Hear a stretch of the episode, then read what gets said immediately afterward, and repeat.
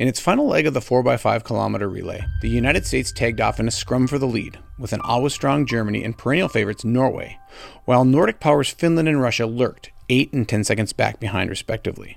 The trail was the vaunted Lahti Ski Center in the heart of Finland's third largest city. This stadium and these trails had been the battleground for the best cross country skiers in the world, no fewer than seven times since those second FIS Worlds.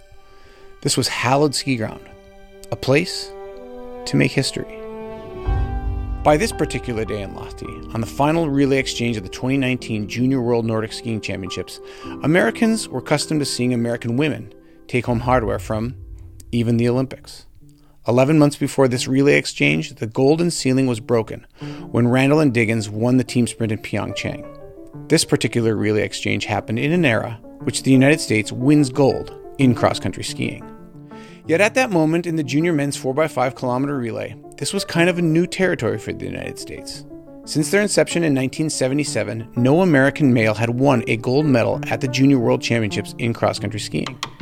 On that final leg, Norway ran their biggest sprint star and silver medalist in that classic sprint from those championships, Håvard Moseby, while Russia, 15 seconds back at the exchange, sent out their superstar of the championships, Alexander Terentiev, already with a gold in the classic sprint and a silver in the 10K classic at those championships. That day, the Stars and Stripes didn't look like underdogs. The final American skier decisively disposed of Moseby on the final climb, then descended into Lahti Stadium like so many ski champions before him. The Stars and Stripes gliding victoriously across the finish line, arms in the air, to claim gold in the Junior World Championship relay. That's the story of Ben Ogden, Johnny Hagenbuch, Luke Jager, and Gus Schumacher breaking the gold medal barrier for the United States at the Junior World Championships. But that was really just the beginning. This episode of Threshold is brought to you by Salomon. Recognizing that the future existence of skiing is directly impacted by climate change, Salomon is confirming that sustainability will be a major aspect of its performance parameters in future winter sports products. The first of those sustainable products is the S-Max E-Skin Nordic Ski, the company's first ski constructed with a sustainable mindset, with its core constructed from recycled plastic bottles. For more information on Salomon's focus on sustainability and all their great products, visit salomon.com. Salomon, time to play.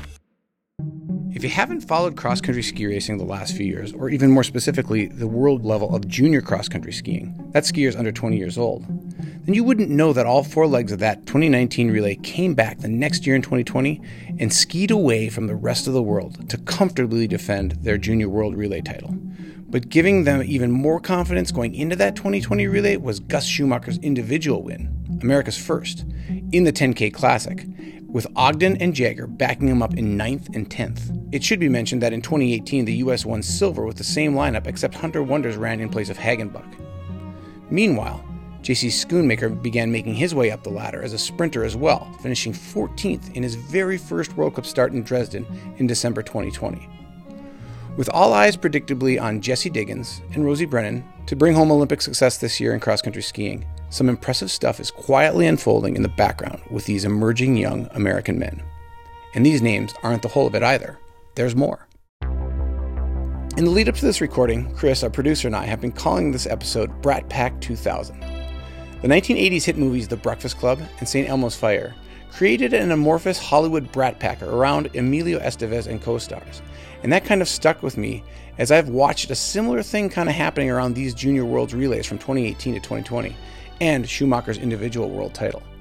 A pack of American guys born around the year 2000 are moving, en masse, to the top of the sport. Like the actual undefinable brat pack of the 80s, though, membership is more by association in age and those prime gold medal performances with Schumacher as the de facto Estevez. Schoonmaker, for example, was not a relay leg in any of those races, yet is currently the highest ranked US skier in the World Cup right now.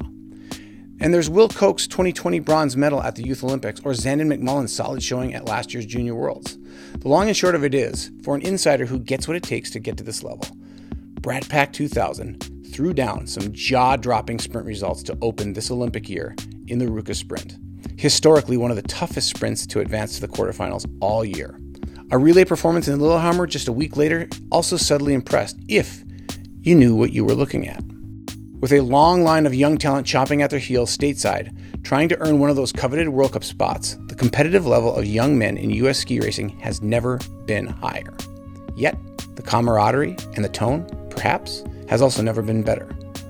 To get an inside look at this youth movement, Threshold caught up with some of the defining members of Brat Pack 2000 Gus Schumacher, Luke Jager, Ben Ogden, JC Schoonmaker, and Hunter Wonders from Davos, Switzerland, where they're camped out as a home base for the first collective full season on the FIS Cross Country World Cup together. Guys, welcome to Threshold. Sick. Yeah, thanks for having us. Okay, so I remember at least a couple of you guys coming to a national U16 camp. I think it was 2016. It was a, I think I was exiting the ski coaching job at St. Scholastica where I'm where I am right now. Um, so I'd like to start with where do you all remember meeting each other, uh, or, or first getting to know each other? Was it like a U16 banging heads at uh, J- junior nationals, or was it like a U16 camp in Duluth, or was it a U18 trip? How, how did the four of you guys that are on the call actually kind of get to know each other first? Um, well, me and Luke have known each other for a while, like since we were kids in Anchorage. I met JC at U16 camp in Burlington, I think. Yeah. That's where Or I met. maybe all we met at guys. like JN's, but we definitely got to know each other at Burlington U16 camp, I think. Yeah. Mhm. That was the start, I would say. That was kind of started off, and then we probably didn't meet you until tr- Truckee. I was at Burlington U16 camp. Yeah, that was after Truckee. Oh, Burlington. yeah. I think I think JN's in like 2015 was kind of the was 15. Like yeah. Truckee JN's. Yeah. Yeah. Yeah. Yeah, But we didn't like hang out a ton.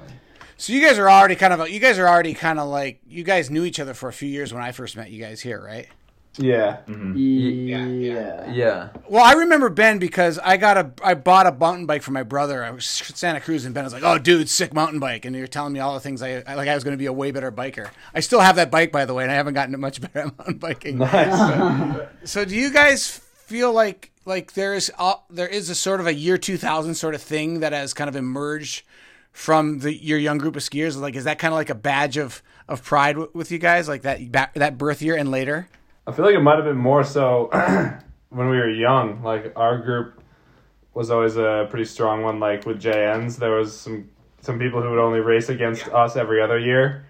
And it was like when it was time to race against the 2000s, I think it was kind of a thing for some people. Yeah. Maybe not so much so like anymore, now but- it kind of blends together a little Yeah. more, but Yeah, I think it's definitely a thing though. I mean, you guys are older. Uh, uh, That that's probably just going to happen when you're older, right? Yeah. yeah, like when we're retiring, people aren't gonna be like, "Oh my god, you're 2000s." Yeah, you Maybe kind of will, but for the other reason. you kind of get older and lose the uh, the safety net of your year of birth. That's that's pretty that's pretty sure. significant when you're a junior. It's like, oh well, they're two years older than me. But then you like turn twenty and no one really cares how old you are anymore. yeah, cool. So, uh, so let- let's talk a little bit about that. How did you guys? How do you guys feel like you became a team coming from? I mean, I know Luke and and and uh, Gus are from the, from Anchorage, but JC, if you're, you're from Northern California, and Ben, you're from way out in the East Coast. So, how do you guys feel like the process? Be, how did you become kind of a team coming from the diff- different geographical regions and, your clubs? Um, I mean, I think obviously being on the national team helped that, but I think before that, like we kind of come together in for like international trips every year, and that sort of became like an us against them kind of thing. You know, them being like the rest of the world.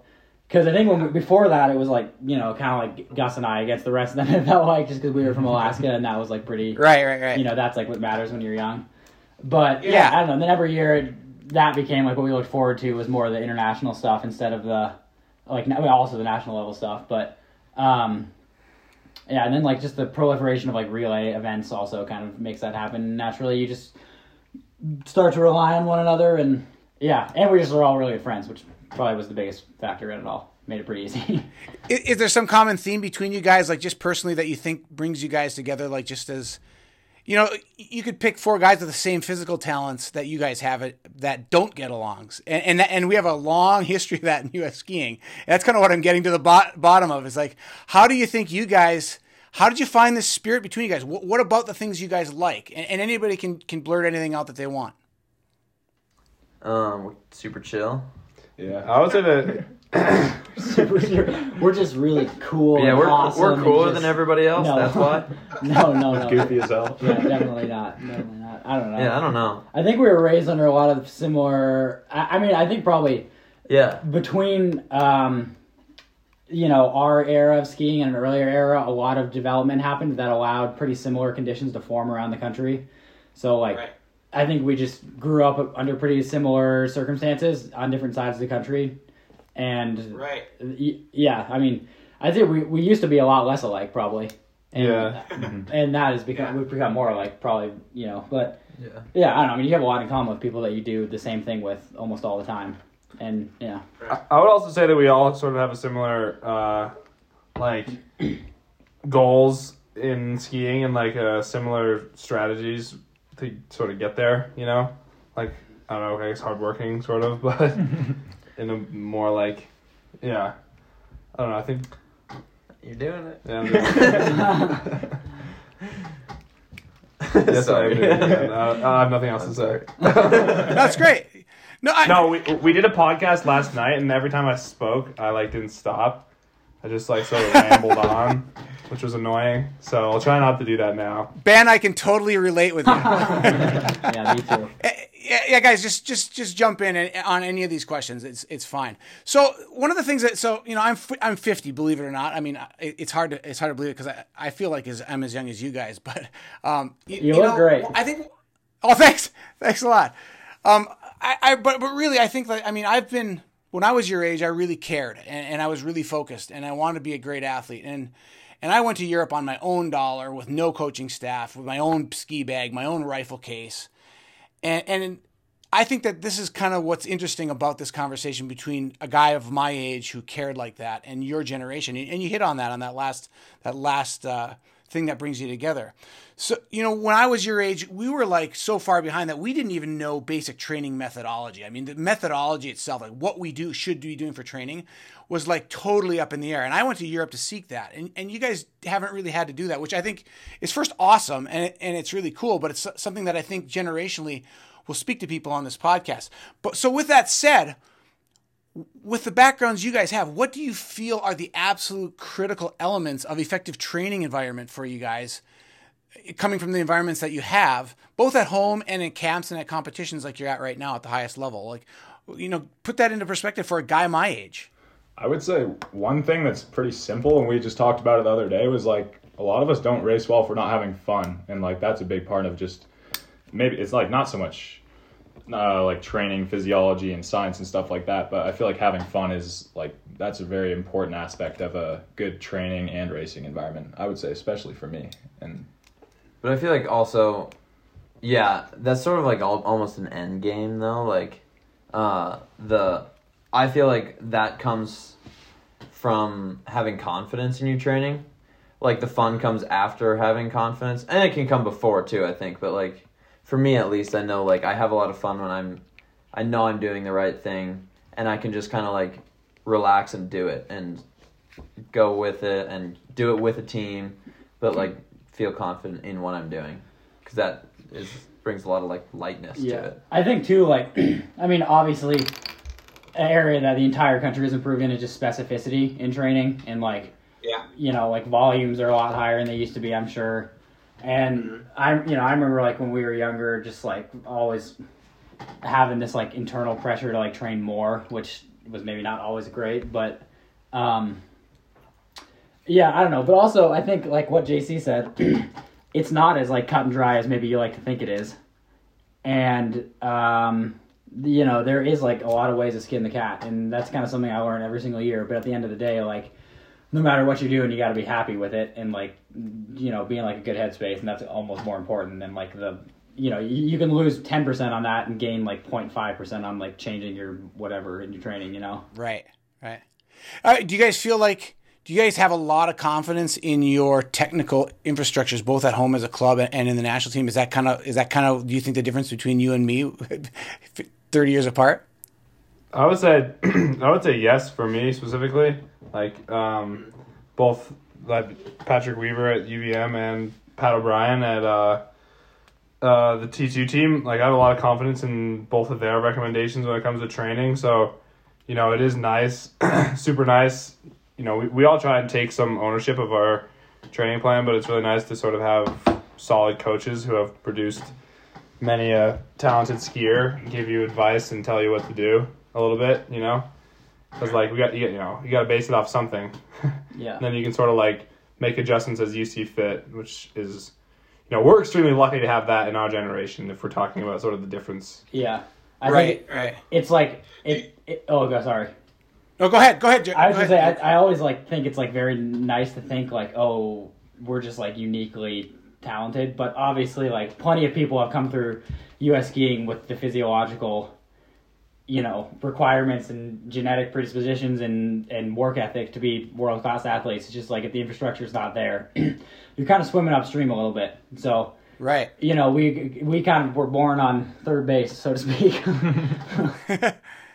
Yeah, I, I mean, I, that's that's perceptive of you guys. I, I think that that's that's why I asked the question because I think that that has been a a there's been a stumbling block. I think that there's there's that marriage between fun and and effectiveness is really kind of the it's kind of the sweet spot for anybody in any country, don't you think? Oh yeah. yeah, big time. Yeah. Yo, we have Hunter here too. Uh, Oh, nice. if you just Yeah, he just joined us. he can Hey, turn- Hunter. he can just speak up if he going? wants to. Totally, totally, Hunter. We just want to make sure we get you guys credited on the on the on the write up, and because it's all going to be obviously there's no camera, but uh, yeah, Hunter, great to have you here as well. Um, so just jump in as as I continue to roll through here. Um, so cross country skiing is not necessarily a team sport. I mean, we talk a little bit. About, there's a lot of individualism, and and that's kind of been a thing that is I think I think just from looking at the broad perspective of the of the trajectory of U.S. skiing, that individualism is both important and it can also work against itself. But you guys as a group, and this is kind of what why I wanted you on this podcast is. Cross country skiing really is not a team sport, and has tended to be a sport in which you know, fierce individualism is is kind of been the, the common trait to success. I think back to like Gunde Svan back in the 80s. He, he didn't hang out with his team. He was totally independent and he was the best. Um, but I once asked NCAA champion Eric Soderman what he loved most about skiing in America compared to his home in Sweden. And those experience was, uh, skiing for an NCAA team here. He said that he loved what he loved most about America and as a ski racer is that Americans are just more team oriented and know how to make a sport like skiing a team sport. He suggested that the clubs in Sweden are are essentially teams of individuals, and there wasn't any real team spirit at ski races in Sweden, and that's what he missed about about skiing in America when he went back. Do any of you feel that difference um, culturally when when you've been ski racing abroad, or do, do you feel that in the way that you guys have evolved as a team that you are different than those European guys you're racing against?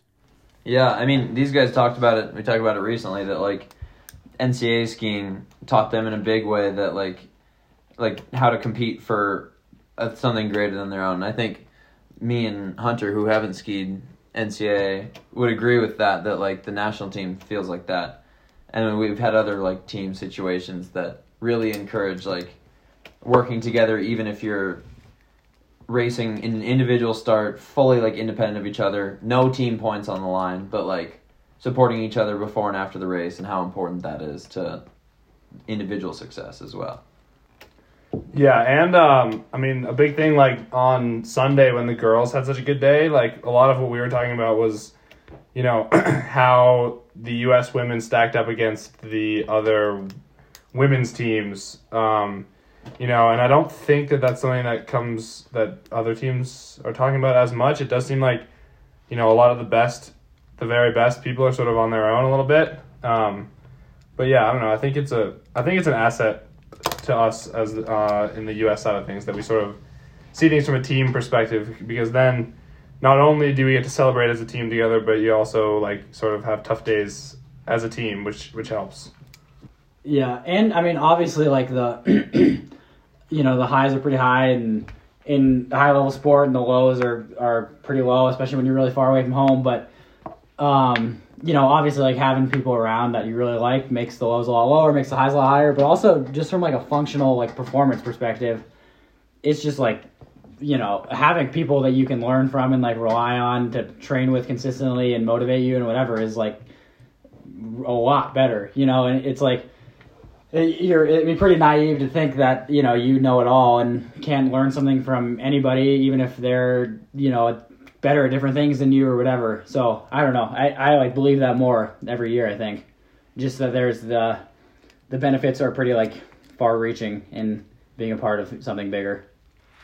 Salomon's full line of skis, boots, poles, clothing, and accessories are designed to deliver the best in enjoyment and performance. Some of the best skiers in the world, like Jessie Diggins and World Cup sprint leader Maja Dahlqvist, rely on Salomon's S Lab line of premium equipment to get them to the finish line first. From the world's top racers to your child's first steps on the snow, and every stride and glide in between, Salomon has you covered from head to foot for every skier. Recognizing that the future existence of skiing is directly impacted by climate change, Salomon is confirming that sustainability will be a major aspect of its performance parameters in future winter sports products. Visit Salomon.com for more. Salomon, time to play. Okay, so the jump from Junior World Championships to the World Cup is kind of commonly seen as a pretty big one. But there seems to be periods or, or birth years that render more competitive athletes to the World Cup sooner.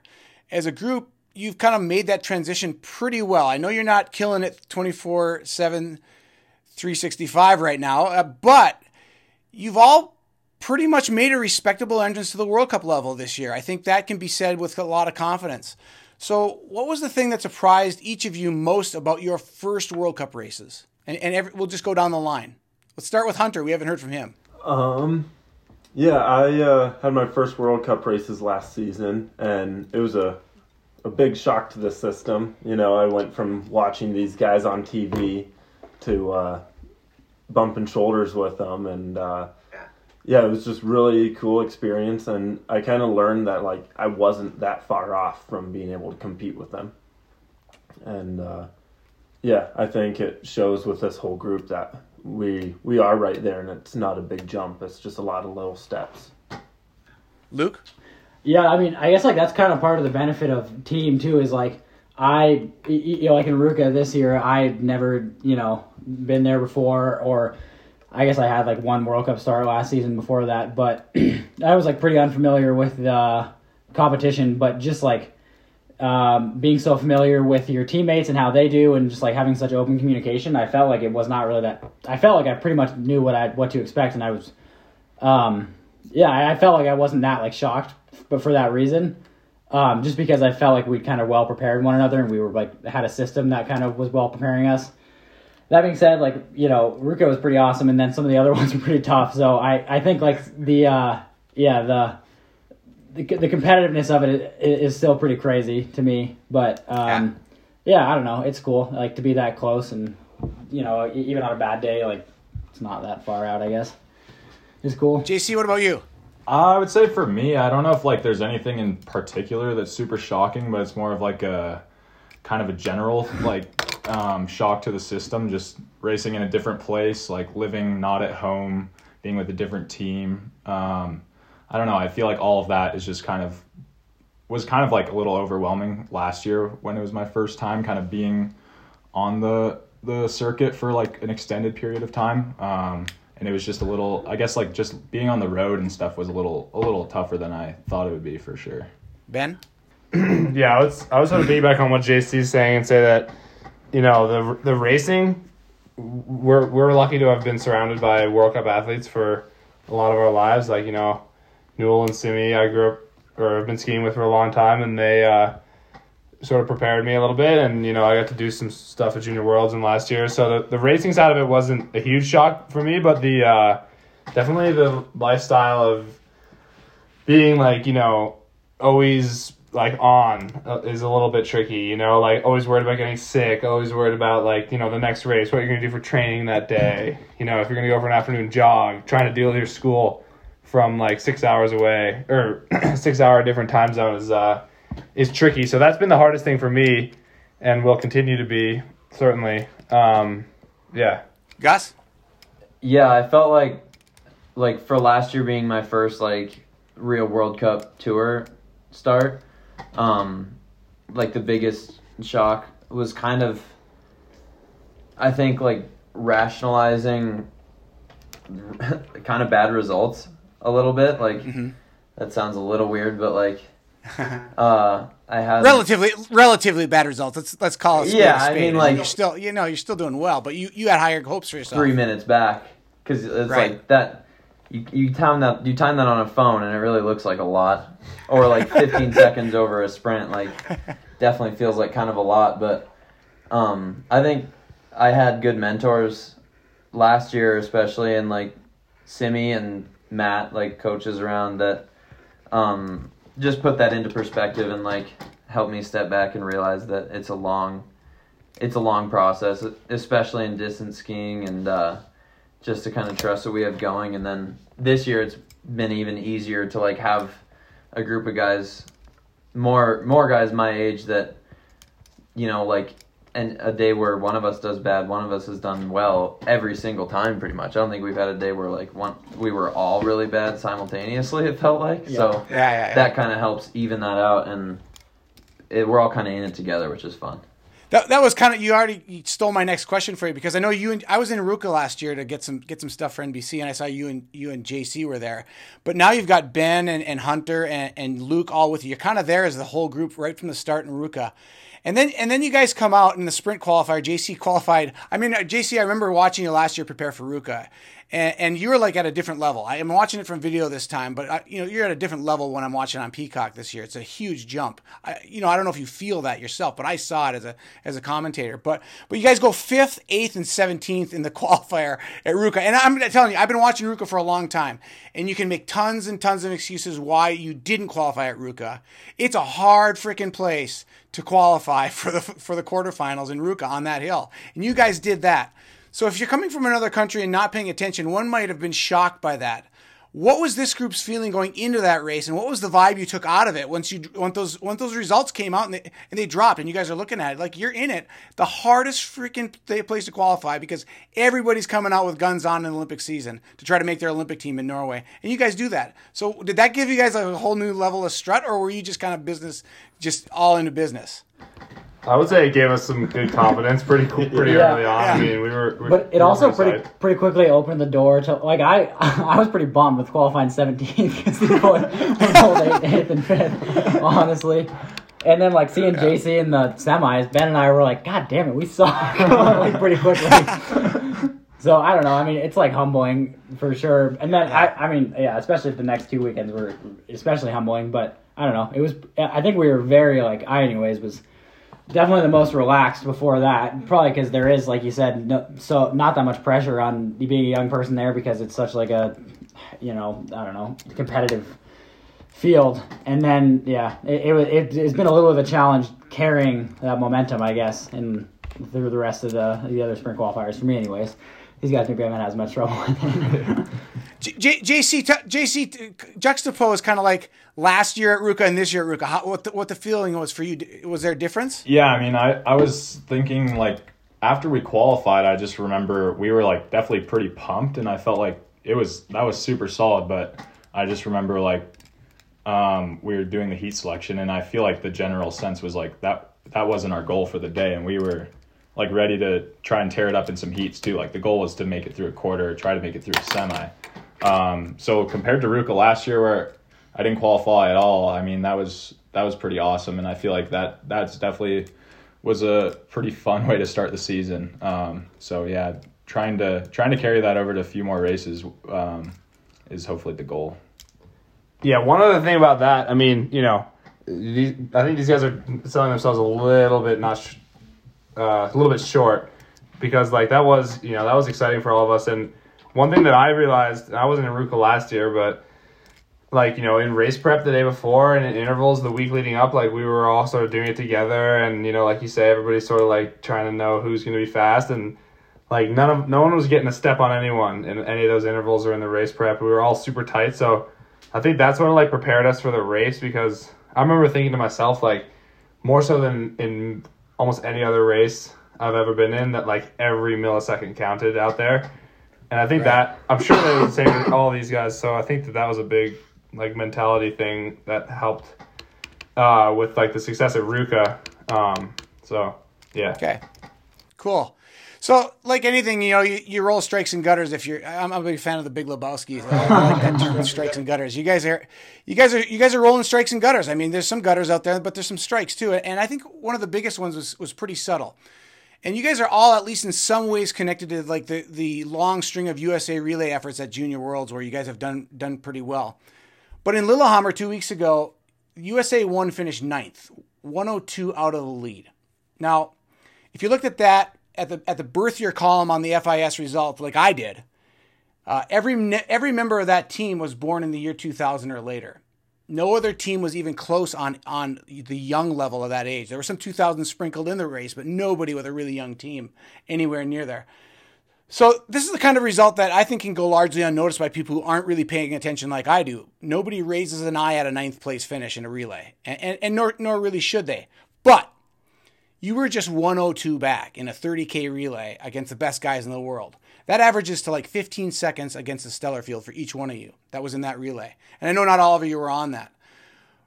And but that's that that to me is like super hopeful on one of those races that can kind of fly under the radar until you realize you're the only team out there in which everyone on that team was born in either year 2000 or later.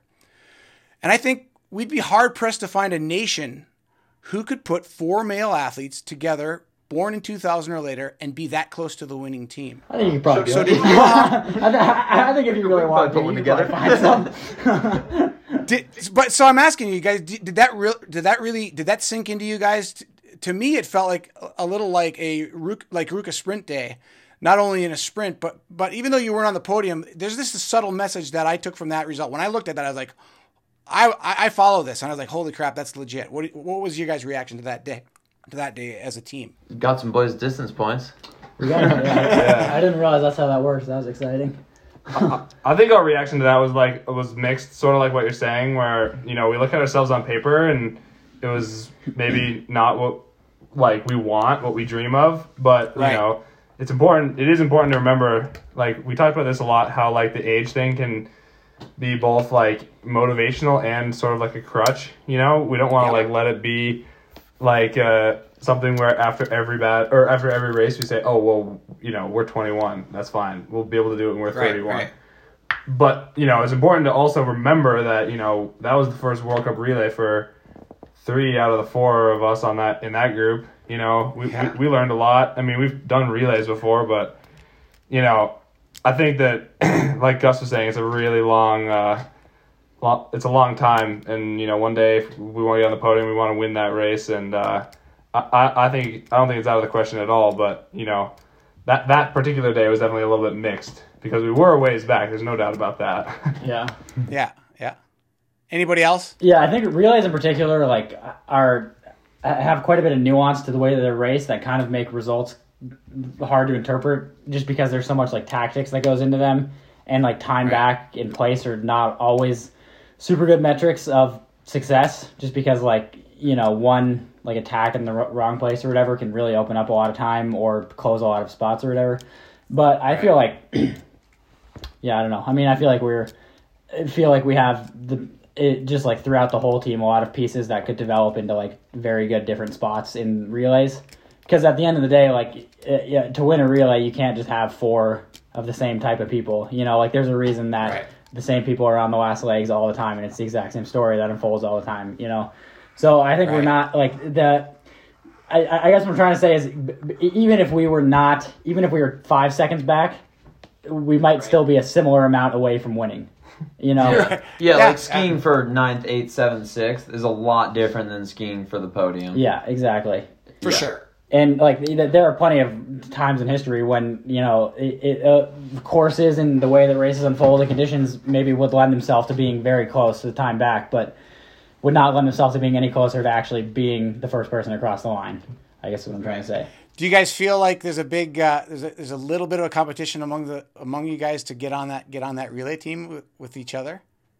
oh yeah, definitely. Probably. I mean, like that's the nature of our sport. Is like there's teams and relay Right. teams, Olympic teams, like all this stuff that we compete with each other for. And I think we're we we've had some practice with those teams, and I think we're getting better at it. But it's always it's gonna always be a problem in sport. Um, Yeah. I think if we talk, like it seems like it's helping to talk about it more.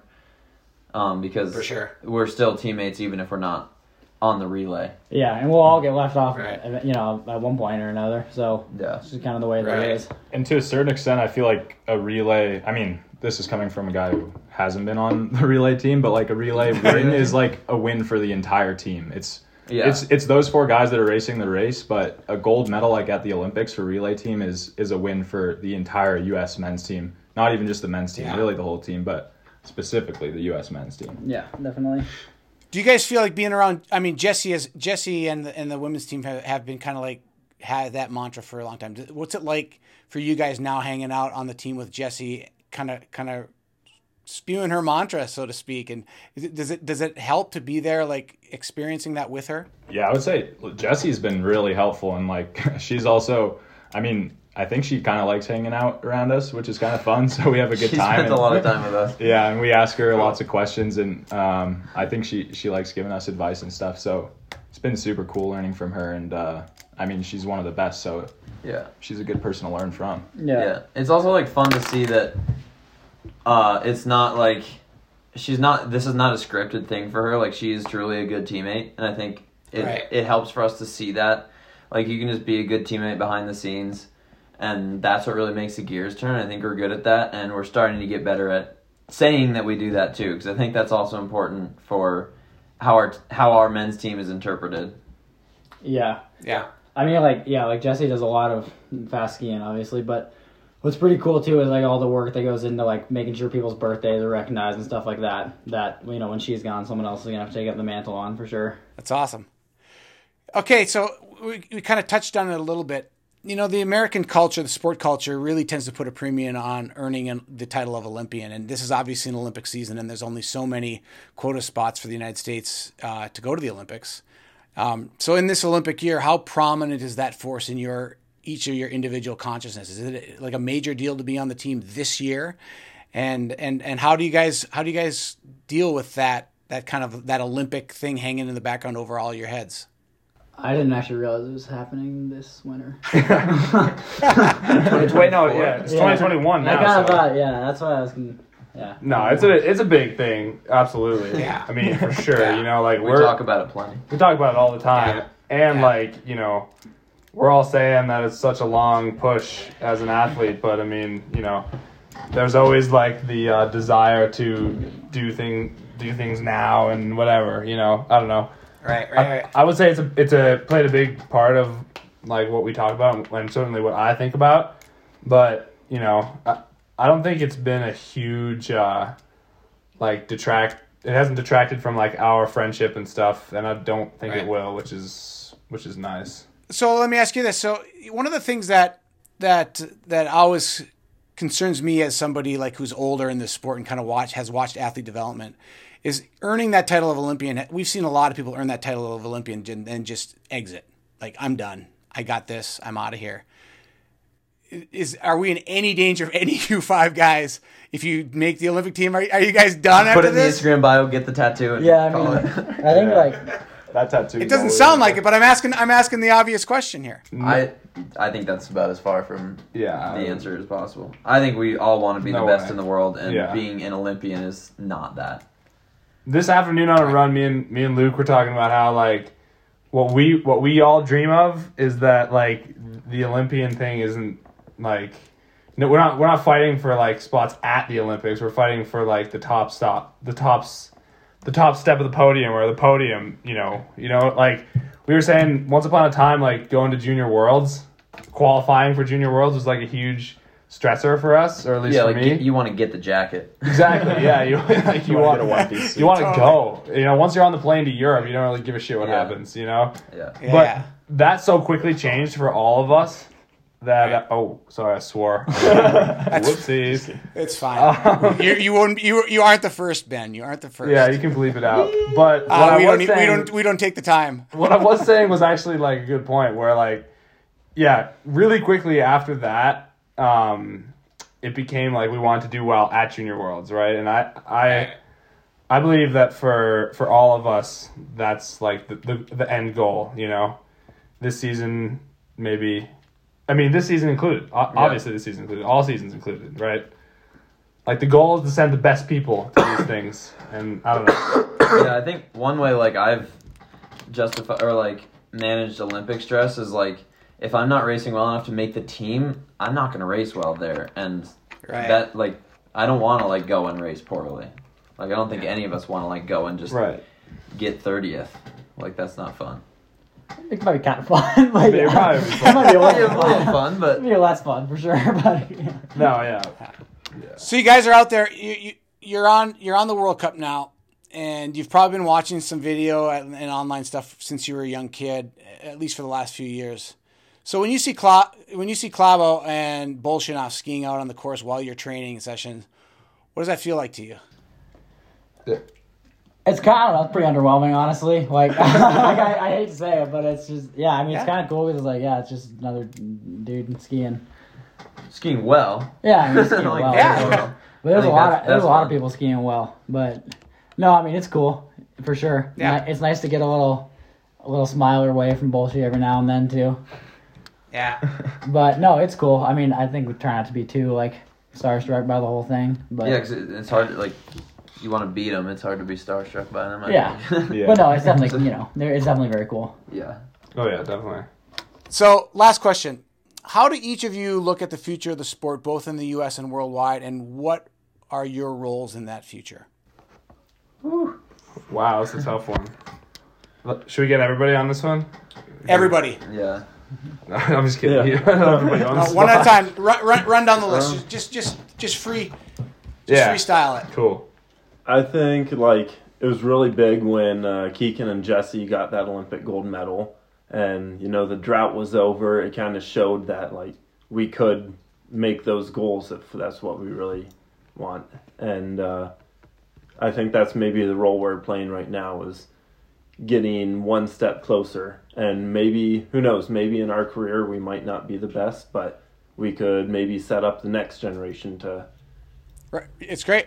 Yeah. Yeah, I mean, I obviously, like Hunter said, um, you know, get fired up about the idea of like leaving something behind that is like uh, allows other people to do this if they want to, or uh, not do it if they want to also. but um, yeah, totally. I mean, I guess like doing well and winning medals and all that stuff is good, and I just really like the idea of. Um, just being a part of a team that's doing well, but is doing it like the right way and is being clean and you know not doping and is just like being nice to each other the whole time. And I don't know, I feel like that is uh, something I'm gonna be more proud of when I'm older than. Well, I don't know, maybe not. if I won the Olympics, I might be flaunting that a little bit more. But no, yeah, I, mean, I definitely like you know that's the kind of thing that you want to leave behind more so than uh, than uh, other things. Yeah, I feel like just growing the sport in general, like um, maybe if we caught up to Alpine, that would be a good start. Just making it as popular as that, like so that at least most people in the U.S. knew what cross country skiing is. Um, but yeah, I mean, I feel like we're just to do that by yeah being a good team and um, being good people, and yeah, I think through that we'll we'll find good results, and that'll all kind of add up together to to hopefully just grow the grow the entire sport. Yeah, yeah. We're we're gonna start hearing the same things here as we get further down. But I, I, I- when Hunter said like we want to set the next generation up for success, I thought that uh, that that's like really a goal of mine for sure in in skiing. Like you know, I remember how how important it was for me when like uh, Simi and and Newell and Sophie and everybody and Jessie came and skied with us when we were like you know in middle school and whatnot. and you know, like I remember Newell was like, you know, this this whole thing, the World Cup, that's your that that's yours for the taking uh, when when the time comes if you want it. And that was really inspiring to me, you know, because it, and it's true, right? I'm sure someone said the same thing to him, so you know, I'd like to say that to some young kid one day. Yeah. Say to Z.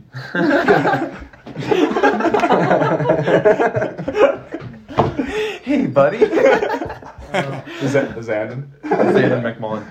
Um, yeah, I agree too. I think like growing the sport is big, and I think a big part of that is I think we're doing it pretty well, and it's like showing a te- a culture and a vibe that's fun to be around, and like I think that's one thing that Alpine has done well, and it takes like decades and hundreds of people doing it, but um, just kind of showing that like Nordic skiing can be fun and light and it's hard, but it's like a good time and racing is fun and all of it is fun. Um, and yeah, like we have a good team atmosphere and doing it well. And obviously, like you kind of have to like do really well to be able to spread that message. So I think that's part of it. But uh, I think we can and we can do it having fun and yeah, like facilitate growth and new people coming to the sport, which I think would be fun for all of us to see, especially if we sort of knew that we maybe had a small part in that. Well, fellas, you guys are three minutes away from your team meeting, so we're going to get you in under the wire. Thanks for joining us today on Threshold. It was really an awesome and a pleasure. It was awesome and a real pleasure talking to all you guys, and, and good luck this rest of this winter. We're, we're, we're, we're rooting for you. Thank you. Thanks, Yeah, Chad. Thanks, so guys. Yeah. Being cool was one of my generation's great aspirations. I never really liked it, though. I've always said cool kills. It kills honesty, it kills introspection and self analysis, the very elements we need to achieve the greatest things. Cool tells us we're good enough and we just need to maintain our position. Cool is lazy. It implies we don't need to move, others need to move around us. Most of all, cool kills ambition. It tries to keep things the way they are when we're on top, or at least when we think we are. We all know what cool is because we've all at least tried it on at least once or twice. I know I have. As a coach, I try to eradicate it from existence, but it always tries to find its way into my teams. Some wear it better than others, and many actually convince themselves they like it. But as a conduit to reaching our full potential, I think it is one of our worst emotional inventions as people. Cool is insecurity and fear. Show me someone acting cool, and I'll show you someone who is fundamentally scared. These young men are not cool. You can feel it through a computer screen on a laptop 4,000 miles away. They are on task. They are serious in the very best way. They are supportive and open, and above all, honest. What they are doing some days could be spun into being a bigger deal than it actually is.